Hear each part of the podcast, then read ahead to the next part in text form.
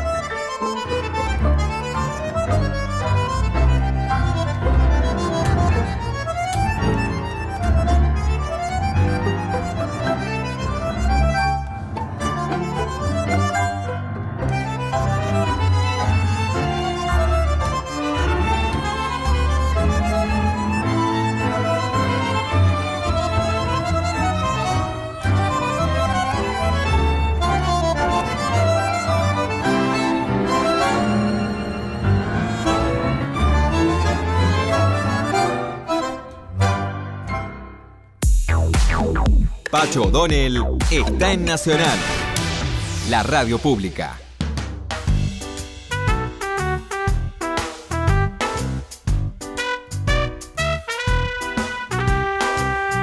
Hoy es un día muy cortazariano, por eso la música. Voy a tomar algunas referencias. Fue un escritor y traductor argentino. El oficio de traductor lo desempeñó para la UNESCO y varias editoriales. Se hizo ciudadano francés sin dejar la ciudadanía argentina, en protesta con la dictadura cívico-militar. Hay que decir que fue un activo denunciador en el exterior de las atrocidades de la dictadura del proceso. Por eso mismo sus libros fueron prohibidos. Fue parte del boom latinoamericano, ese movimiento literario de mucha importancia en los 70, los 80, que integraron también García Márquez, que integró también Vargas Llosa, Carlos Fuentes y Cortázar. Sobre Carlos Fuentes tengo una anécdota, y es que yo estaba en Europa en un viaje que hice muy joven, a mis 20 años, 21 años, prácticamente de hippie, sobreviviendo a duras penas, pero pasé un tiempo maravilloso. Y un día me avisan, hay un mexicano que te quiere estar en contacto con vos. Entonces desayunamos juntos, me pareció un tipo muy interesante. Y resulta que era Carlos Fuentes, después supe que era Carlos Fuentes, que me quería pedir cómo conectarse con Cortázar en París. Y resulta que yo me había carteado con Cortázar en París, o sea que tenía referencia de cómo encontrarlo, así que el primer encuentro... entre Carlos Fuentes y Julio Cortázar, fui el causante, el que lo permitió, digamos. Cortázar es considerado uno de los autores más innovadores y originales de su tiempo. Fue maestro del cuento, la prosa poética, la narración breve en general, importantes novelas. Inauguró una nueva forma de hacer literatura. Actualmente los conocedores de literatura tienden a devaluarlo a Cortázar, como también hacen con Sábato, ¿no? El único que se mantiene incólume, que en su prestigio, es Borges. Pero hay movimientos de descalificación, digamos, de los miembros del boom. Inclusive se dice por qué algunos no estuvieron, como Onetti, por ejemplo, el uruguayo Onetti, o Benedetti. ¿Por qué otros? ¿Por qué estuvieron esos y no otros? Cortázar suele ser relacionado con el realismo mágico, con el surrealismo. La cuestión es que vivió hasta los 4 años en Bélgica, nació en Bruselas, y después vuelve su familia a la Argentina, y reside hasta 1951. Digamos la verdad que me fue contada, es que se fue porque su familia era muy antiperonista y Cortázar no soportó los aspectos autoritarios del gobierno peronista. Luego cambiaría de opinión, aprendería lo que significó el peronismo para los sectores populares de Argentina. Visitó por última vez su país el 12 de diciembre de 1983. Hay toda una anécdota ahí de que algún asesor de Alfonsín le sugirió que no lo recibiera para no irritar a los militares, que todavía tenían mucha fuerza. La cuestión es que fue un hecho bastante vergonzoso, porque se volvió sin haber sido recibido por el presidente democrático, y muere de una leucemia. Muere en París el 12 de febrero de 1984.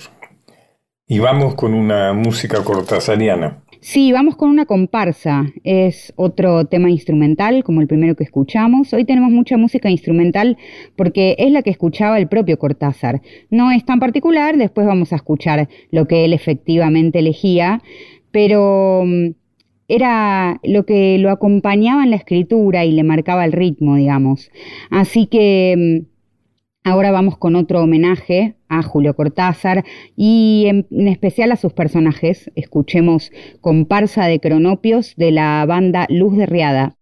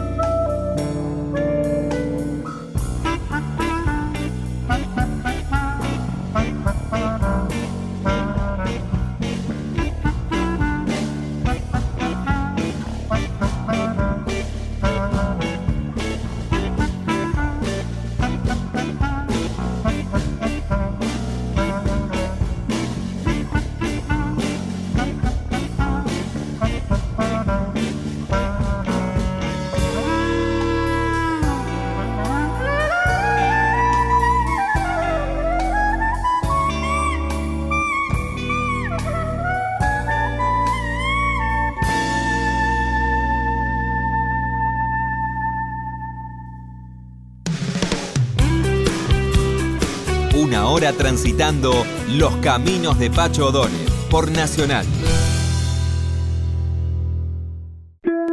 Continuamos con Los caminos de Pacho O'Donnell.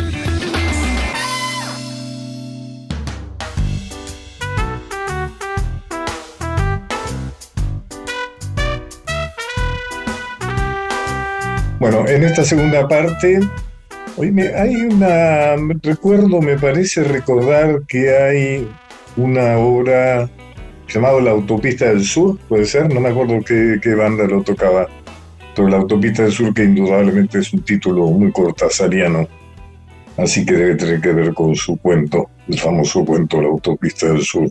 Claro que sí, son homónimos y tratan de lo mismo, porque el cuento de Cortázar fue la musa para este tema, Autopista del Sur, de los Super Ratones.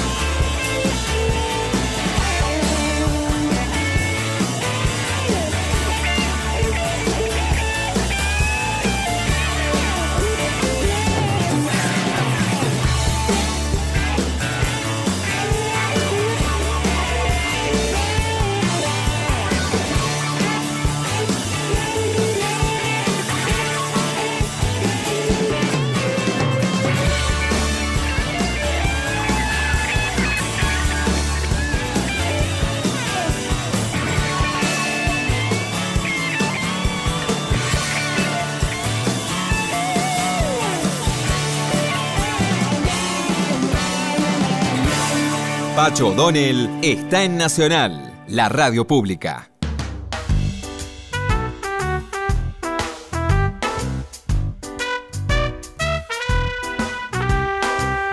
Bueno, en esta segunda parte vamos a entrevistar a una persona que yo aprecio mucho, que es Miguel Ángel Diani. ¿Cómo está, Miguel Ángel?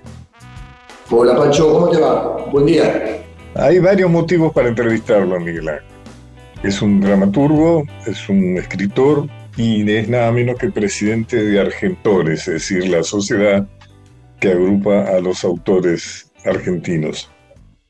Vamos a empezar por la parte de dramaturgia. Tenés una obra actualmente con un lindo título, un bello título que se llama El Chico de la Habitación Azul, Teatro del Pueblo, si no me equivoco. El Teatro del Pueblo, sí, Navalle 3636, el nuevo Teatro del Pueblo, nuevo de hace ya un par de años. hermosa sala, entrañable por toda su historia.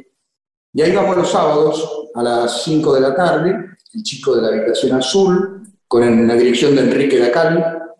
Son 3 actores, Gabriel Nicola, Hugo Men y Amancay Píndola. Una historia de una familia aparentemente normal, de cualquier barrio normal de Gran Buenos Aires o de pueblo incluso, en donde, si no fuera porque tienen a un chico encerrado desde hace 40 años en una de las habitaciones y que nadie sabe, sería todo normal, en esa habitación azul.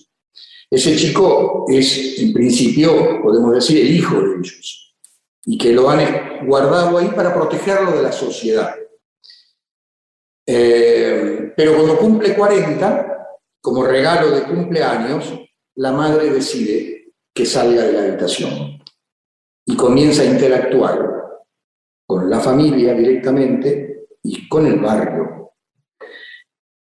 Y ahí comienza la verdadera historia. ¿Qué pasa con ese chico? ¿Por qué estuvo 40 años ahí encerrado? ¿Quién es? ¿De dónde viene? ¿Nos viene a contar algo de la historia argentina? Como psicoanalista, mi experiencia es que en toda familia hay un secreto, ¿no? Por lo menos uno. Por lo menos hay algo que no se muestra, que traten de que no se ve, hay algo de lo que no se habla, ¿no? Totalmente.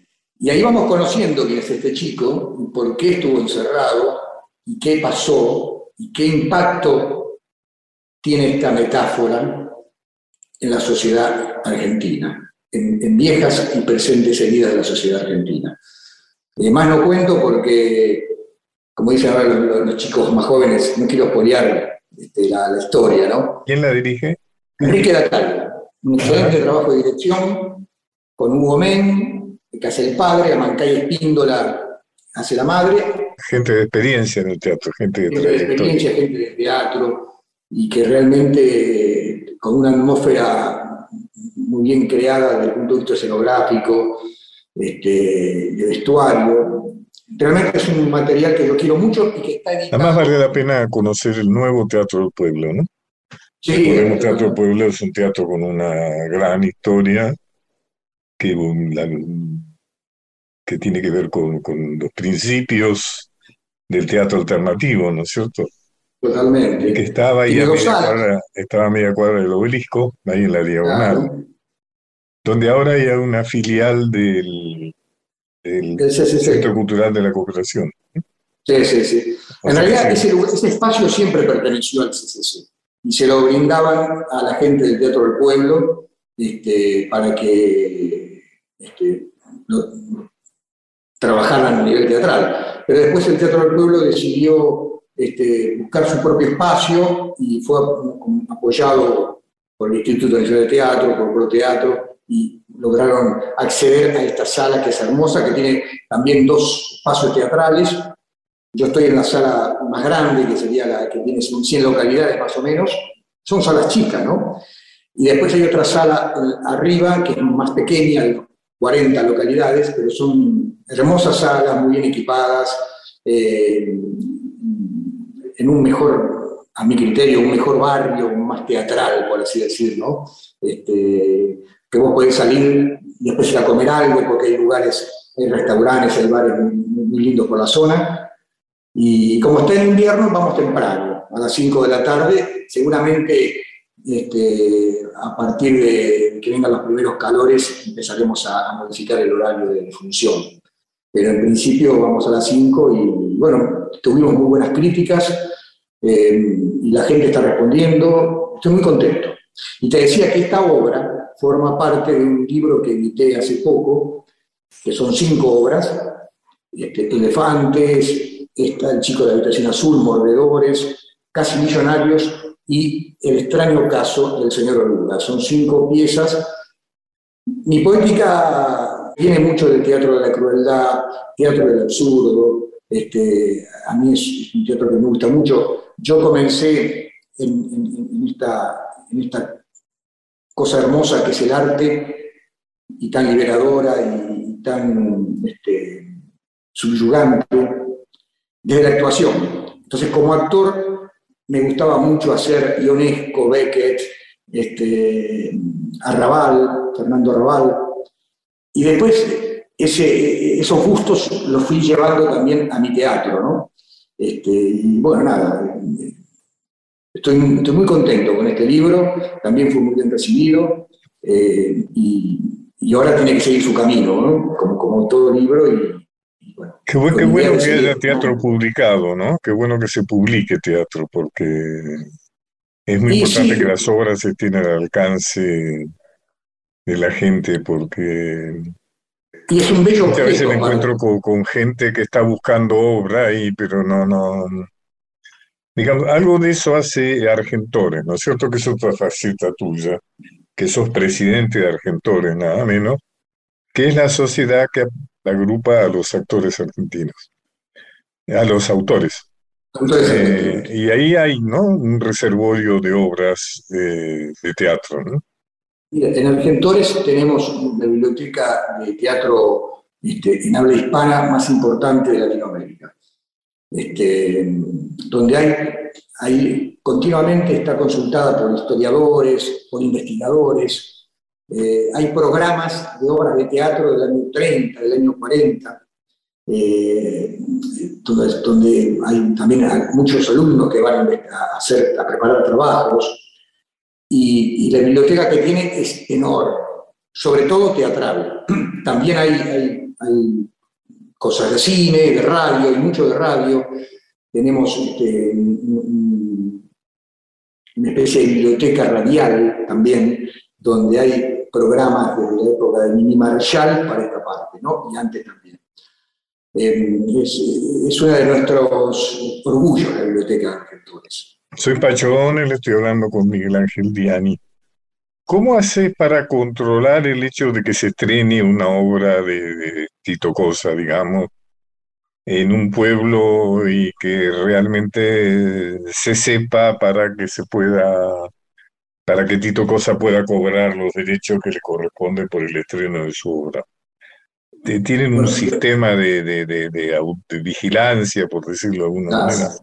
Mira, yo te cuento, Argentores nuclea 4 y ahora 5 variantes del autor. Es decir, tenemos el dramaturgo de teatro, los guionistas de cine, televisión y radio, ahí tenemos cine, televisión y radio, teatro 4 y nuevas tecnologías.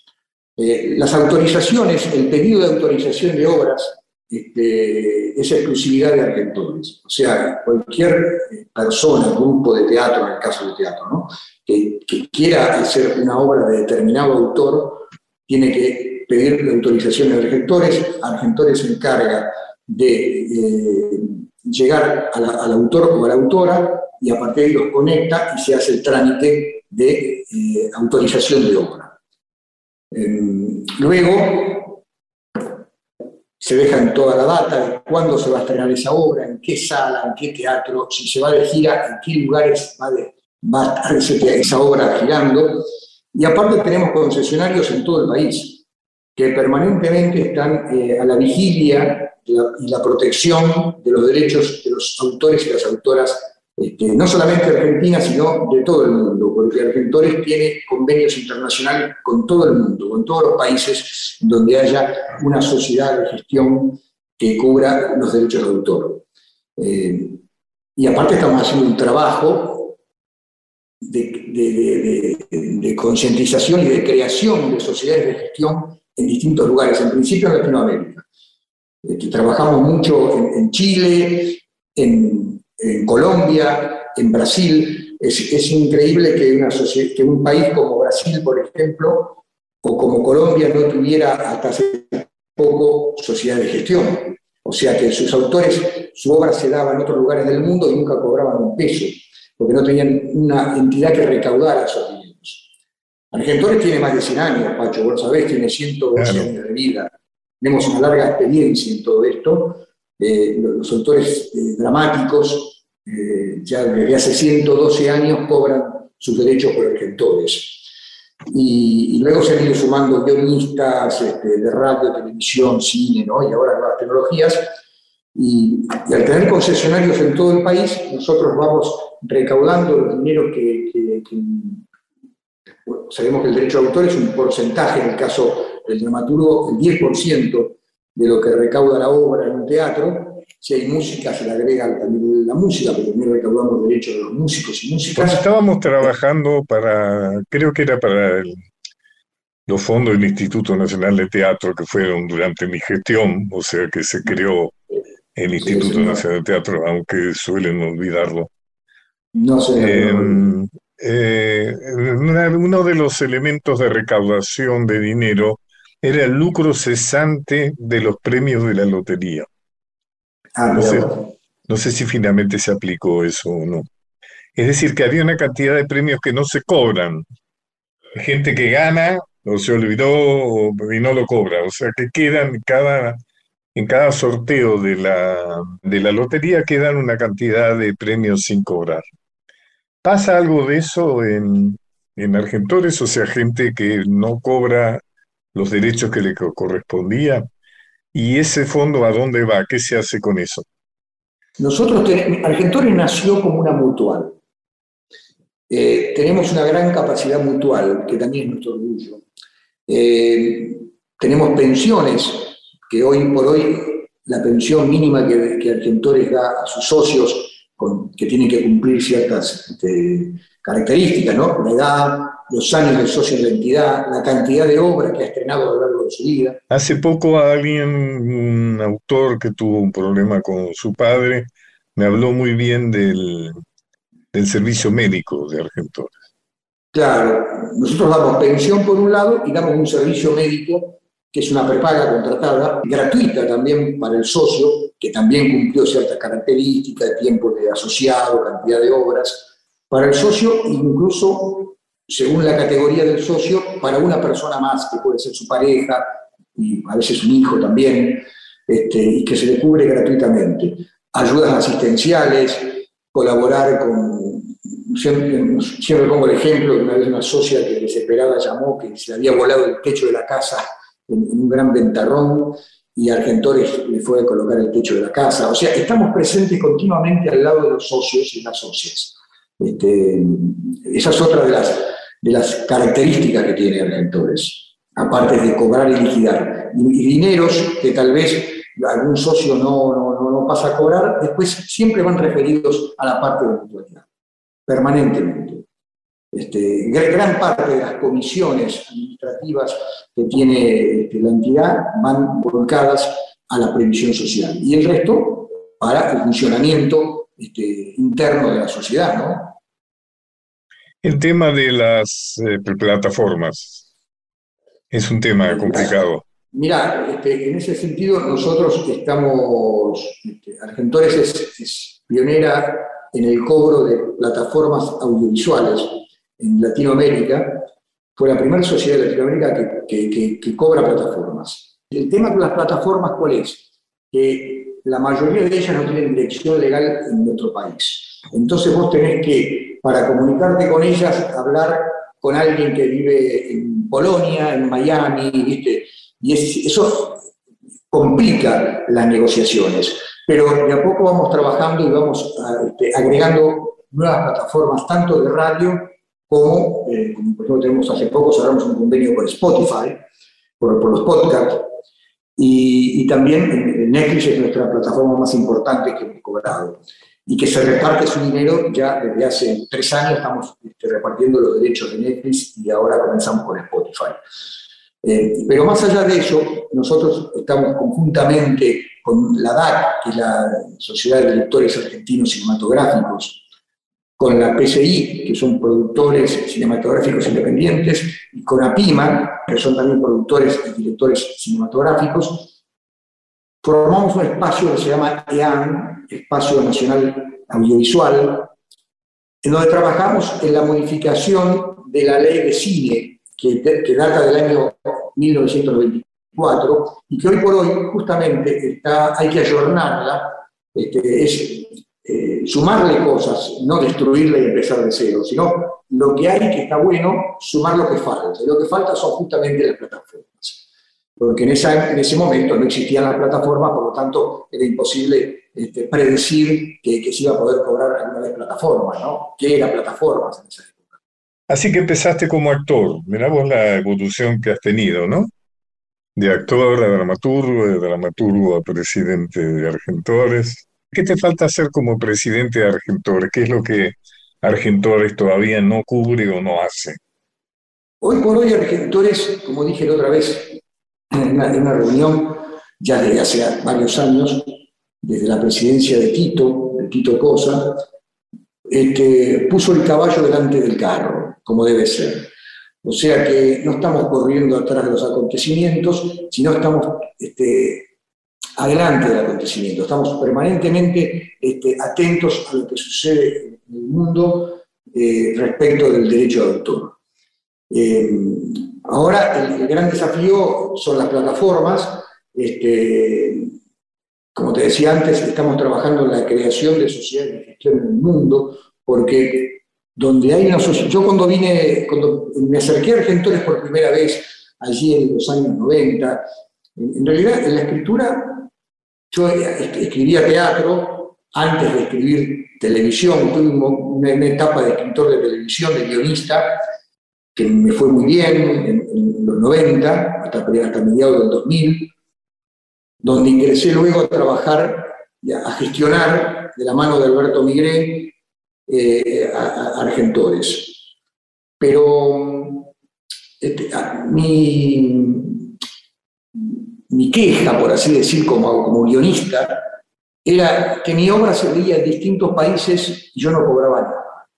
Lo que pasa es que yo desconocía que si no, como te decía antes, si no hay una sociedad de gestión en determinado país, el autor nunca va a cobrar nada. Ni el autor de ese país, ni el autor que su obra se dé en ese país. Entonces, una de las prioridades que hemos tomado ya hace varios años, trabajar en la creación de federaciones de autores en Latinoamérica, y de federaciones también en el mundo. Hoy tenemos convenios con federaciones de África, de Asia, en donde impulsamos la creación de sociedades de gestión, de gran derecho. El gran derecho está ligado a la dramaturgia y a los guiones. El pequeño derecho, que es la música, ahí sí, hay sociedades en todo el mundo, pero estuvo relegado durante muchos años lo que es el gran derecho en el mundo.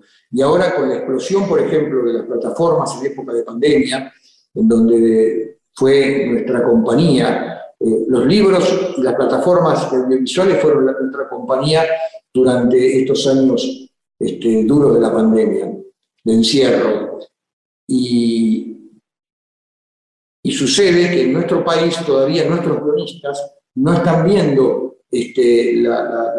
las mieles de ese desarrollo, porque acá no hay leyes todavía en plataformas que tienen que ver con, como te decía antes, con que tenga dirección legal en nuestro país, una plataforma, que tengan por ley, eso tiene que salir por ley, una obligatoriedad de tener una cantidad de obra nacional, sí. Un 30% de obra nacional en las plataformas, hecha, actuada y producida por gente argentina en este caso, como sucede en España con autores españoles y como sucede, por ejemplo, en Francia y comienza ahora en Italia. Eso mismo tiene que suceder en nuestro país, para que entonces nuestros autores argentinos y autoras tengan trabajo, nuestros actores, nuestros técnicos, y se puedan producir en nuestro país. Y aparte, productoras independientes también, que puedan tener un alivio fiscal para que les convenga producir en nuestro país, como pasa también en otros países del mundo. Pero eso es cuando el Estado, el gobierno, termina de entender que la cultura es una necesidad, no es un gasto, es una inversión. Y en eso estamos trabajando. Fíjate que hace poco luchamos por el tema de las asignaciones específicas a la cultura, que por suerte los diputados la aprobó, asignaciones específicas son los dineros que van para el Instituto Nacional de Teatro, para el INCA, para las bibliotecas populares, en apoyo a la cultura. Pero la idea es, te contaba que yo tuve una participación bastante activa en eso, que la cultura tuviera sus propios fondos. Claro. O sea, que no dependiera de la buena o mala voluntad del ministro secretario del MOBO, sino que tuviera sus fondos autónomos. Es decir, totalmente. En su momento, por ejemplo, para el cine era un porcentaje del comercio que entonces era muy activo, del comercio de los videos, ¿no? Iba directamente al Instituto Nacional de Teatro o al Instituto de Cine y Artes Audiovisuales. Ese es el tema, o sea, los fondos autónomos, ¿no es cierto? Realmente las informaciones que son intangibles, o sea, que no los pueden tocar, cuando bueno, vamos a tomar estos fondos para ponerlos en educación o para ponerlos, no sé. No, esos son fondos intangibles, por eso es, son muy importantes. Salen de la misma industria, salen del IVA que pagan las empresas de la industria, o sea, de los cables, de las televisiones de aire, salen de las entradas de cines, y ahora pretendemos, como ya no hay videoclub, y ese fondo se perdió, pretendemos que las plataformas también aporten, pero no un impuesto nuevo, eso es importante dejarlo en claro, Pacho.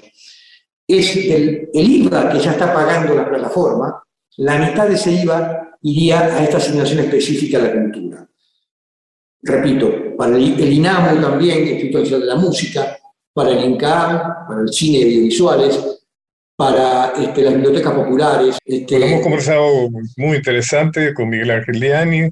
Recordemos que una obra de él está en el Teatro del Pueblo, los domingos a las 5 de la tarde. Los sábados a las 17. Los sábados 5 de la tarde, se llama El Chico de la Habitación Azul, que acaba de publicar un libro, son 5 obras teatrales de él, que se llama Elefante y otros textos teatrales. Y además que nos ha sido explicado muy bien qué es eso de ser presidente de Argentores, la Sociedad de Autores Argentinos. Bueno, ¿te gusta el jazz? Me gusta el jazz, sí. Bueno, a Cortázar también le gustaba mucho el jazz, era famoso, así que le vamos a pedir a Mica que nos despida con alguna obra, con alguna pieza de jazz que estuviera dentro de las favoritas de Julio Cortázar. A los demás nos despedimos. Hasta el próximo viernes. Muchas gracias. Nos vamos entonces con el favorito de Julio Cortázar, Thelonious Monk, con su Monk's Dream. Hasta el viernes, Pacho. Buen fin de semana. Muchas gracias por habernos acompañado. Miguel Ángel, un abrazo para vos. Gracias, Pacho. Siempre tan generoso conmigo.